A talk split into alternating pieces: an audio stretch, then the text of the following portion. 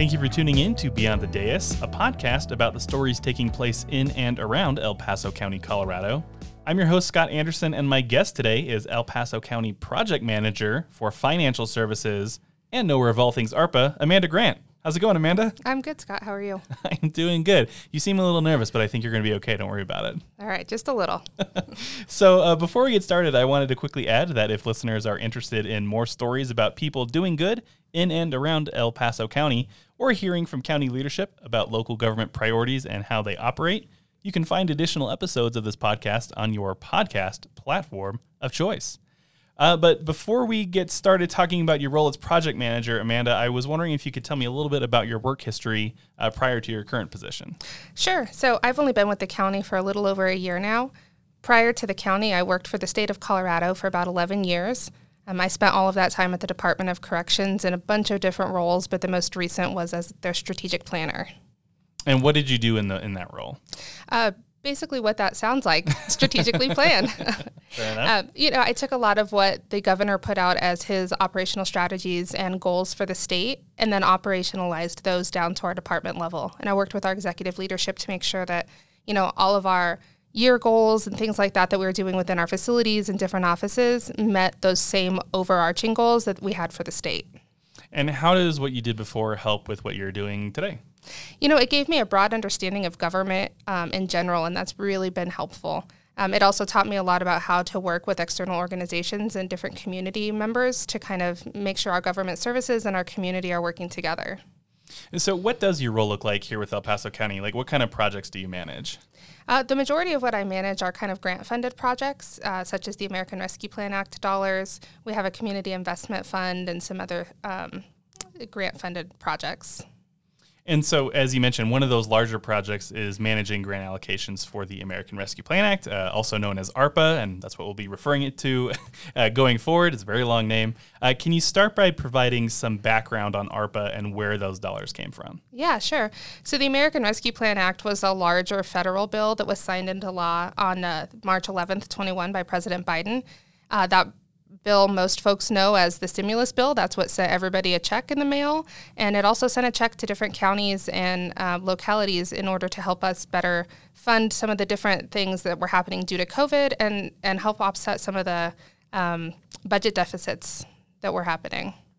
Uh, so, can you talk about the different types of funding that was available? I know there were a few different ways that uh, different localities were able to use that money. Uh, was it all grant based money that was allocated to external organizations, or uh, was some of that also used like for those uh, local governments and state governments? Sure. So for El Paso County, we got $139.9 million for our total allocation.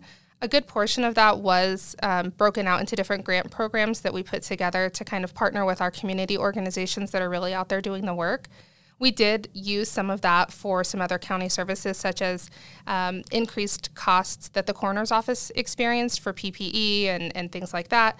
Um, some additional money for our public health department um, putting some money into the sheriff's office. They were doing a lot of work um, keeping the jails clean and infection free as, as best as they could and doing some staff testing.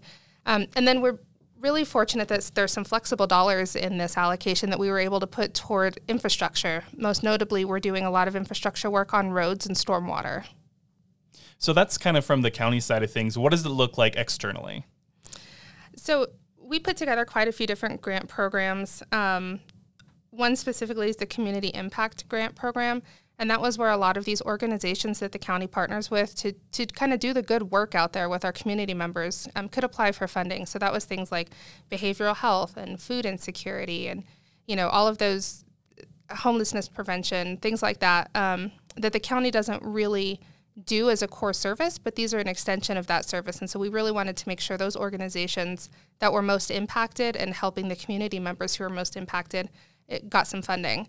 Um, we were also able to put a lot of money into our small businesses by doing some small business relief grants, some different things with our economic development and workforce recovery.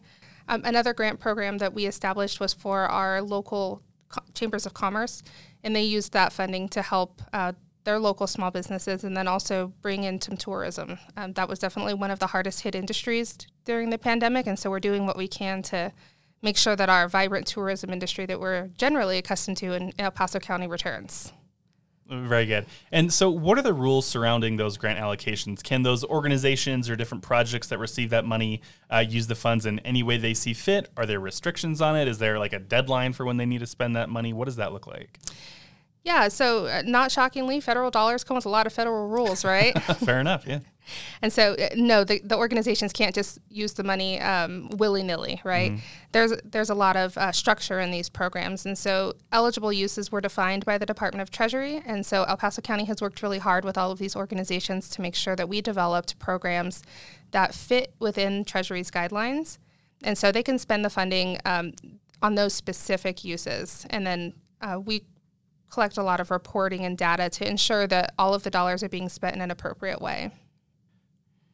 So, given the scope of the many projects and organizations that have benefited so far from this funding, how do you go about managing all of it? I mean, there must be hundreds of both external and internal uh, recipients of that funding. Yeah, it, it's a big lift. Um, we've been able to put funding into many different projects. You know, close to a thousand external organizations have received some sort of funding. Um, so we've got a great team here in our finance department that is monitoring and, and ensuring that these grants are being used in the in the best way possible. Um, sometimes that looks like just a desk audit, looking at their financials. Sometimes it's a site visit, going and seeing how the project is progressing, or you know where the funding is actually going. But it, it's a big lift. Um, so we're, we're pretty lucky that we have such a great team here in finance and, and at the county. And how do you work with those different organizations? I mean, do you have like regular meetings with them? I know you talked a little bit about how they would submit their finances to you for reimbursement, probably. But can you talk a little bit more about how that part works? Yeah, so they have quarterly reporting that they're required to send to us. And so we get their financial reports and we get their metrics. A lot of the organizations self report um, additional stuff to us. We get a lot of annual reports or, or uh, semi-annual reports that they're sending over, just showing really what these programs are doing and how they're helping our community. Um, we've been super fortunate. Places like Springs Rescue Mission send us updates all the time of how this funding is really helping and, and give us these great human impact stories and tell us about specific individuals that were able to, to be benefited by this. And so, um, you know, the, the external organizations that we're working with in our community have just been fantastic about that. And you know, I think all that does a good job of going towards transparency, right? I think it's important that people are interested in uh, what their governments are spending money on and you know what it's doing for the communities that they live in. Uh, why is it so important to you for that transparency to be there, not just in uh, how the organizations are using that money, but also in the process for which they receive those grants in the first place. Yeah, you know, I think transparency is one of the most important things for a government. Um, to provide in all areas, right? Uh, there is sometimes a level of distrust of our government from our citizens, and and you know, I think it's important that we do the best work that we can to show them that we're spending these dollars in the best way we can. At the end of the day, these are taxpayer dollars, whether it came from the federal government or from local um, resources, and so uh, pr- just putting that information out there so that individual taxpayers can see where the money is going, organizations can see where it's being spent, folks that maybe be able to um, benefit from one of these services might say, hey, it looks like, you know, there's a lot of funding pouring into mental health. Uh, you know, I might be able to find some services that somebody I know might be looking for. Um, it, it, keeps everyone honest, right? And it, it helps to build that trust with our community. And that's something that's super important to El Paso County. And I want to backpedal a little bit. You mentioned Springs Rescue Mission. Uh, they're an organization that I've talked to previously on this podcast. I've had the opportunity to talk to quite a few at this point. And, you know, their response to this ARPA money, uh, of course, has been very, very positive. It's been able to do things for them that they weren't able to do before. Um, you know, sometimes it's programs that they had been working on that it sort of enhances, and in many cases, it's been uh, programs or opportunities that they would have had no chance of funding if not for this ARPA. Uh, the, the ARPA funding. So I'm wondering if maybe you know you've received some of that feedback from these different organizations as well, and you know what that means to you in being sort of an arbiter of the process. Yeah, absolutely. A lot of these organizations, like you said, were able to expand their services, expand their reach, and you know, that's something that's super important to the county. And, and to me personally, you know, being able to see taxpayer money being used in such a positive way that's really bringing a tangible benefit to our community members is, is really what local government is all about. Um, you know, the, the service expansion, is so important, especially as we have, are coming out of the pandemic. We saw a lot of negative effects, not just from the health of citizens, but you know, a, a, lot of effects from the closures and, and the mental health impact that that had on our kids and, and other folks. And so these organizations in our community that are working in that space, um, providing them the additional resources they needed to meet that need in our community was was a, a great benefit of this money. So yeah, I think that speaks to how well the nonprofit organizations in our community work together. Um, being able to provide those different services to figure out what was needed after COVID, uh, you know, a global pandemic, which in our time was something that a lot of people probably had not experienced and weren't sure how to react to. On the other side of that, again, you mentioned small business before, you mentioned tourism. What do you think that does for those businesses? And have you received feedback from those types of businesses as well? Yeah, you know, the, the tourism industry, especially in El Paso County, was hit particularly hard when we had those uh, mandated closures. And, um, you know, even after the mandated closures were gone, right, a lot of the community was still kind of unsure. And, and then we were dealing with, you know, trying to find enough employees to fully staff those businesses to get them back open. And so, you know, for some of these small businesses, the money that we were able to provide kept them in business. It kept them from going, you know, completely under. Um, for our tourism industry, you know, it was super important for them to be able to comply with the COVID mandates, right? So being able to provide some funding to do some of that COVID mitigation, uh, to expand some patios so that they could have outdoor seating, to be able to, you know, stay open and and provide as many seats as they could for our community members. And so you know, we've had a really positive response to what we've been able to do for our small businesses and our tourism industry, and, and we really hope to see the, the rebound effect of that. Another one of the grant types that was addressed was water projects. Uh, those, again, more infrastructure related than uh, small business or tourism. Can you talk to me about those water projects, uh, what some of them were, and why there was such a focus on getting those done? Yeah, so we were super fortunate that there was some flexibility in this funding, and uh, the Treasury recognized that you know some of the things like water infrastructure um, were a place that we needed to put money, and so um, we've been pretty fortunate in that we have um, several worthy projects to look at, and in fact, we had more worthy projects than we had money.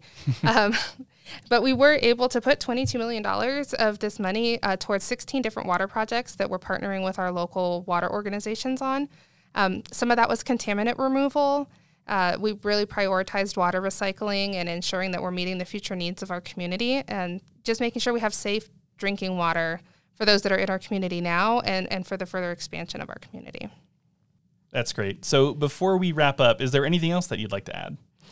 Yeah, you know, I would just say this has been a, a really a once in a lifetime kind of opportunity for our community to get this infusion of funding um, you know, if something good could come out of the pandemic, maybe it's that, right? Mm-hmm. And so, um, making sure that we're using these dollars in the best way we can for our community and in a transparent way uh, to make sure that we're funding programs and, and projects that are going to be successful for years to come has, has been really important to us. And so, um, it's been a very unique project to get to work on. Um, it, you know, it, the funding expires in 2026, and and so that'll be that. But uh, it you know it's been a, a great opportunity for our community and i'm really excited to see the outcomes that are that are going to be visible once these projects are, are wrapped up awesome well thank you amanda i appreciate you taking the time today yeah thanks scott if you're interested in listening to additional episodes of Beyond the Dais, you can search for us on Spotify, Apple Podcasts, Google Podcasts, and Amazon Music. Thanks for listening, and we'll see you next time.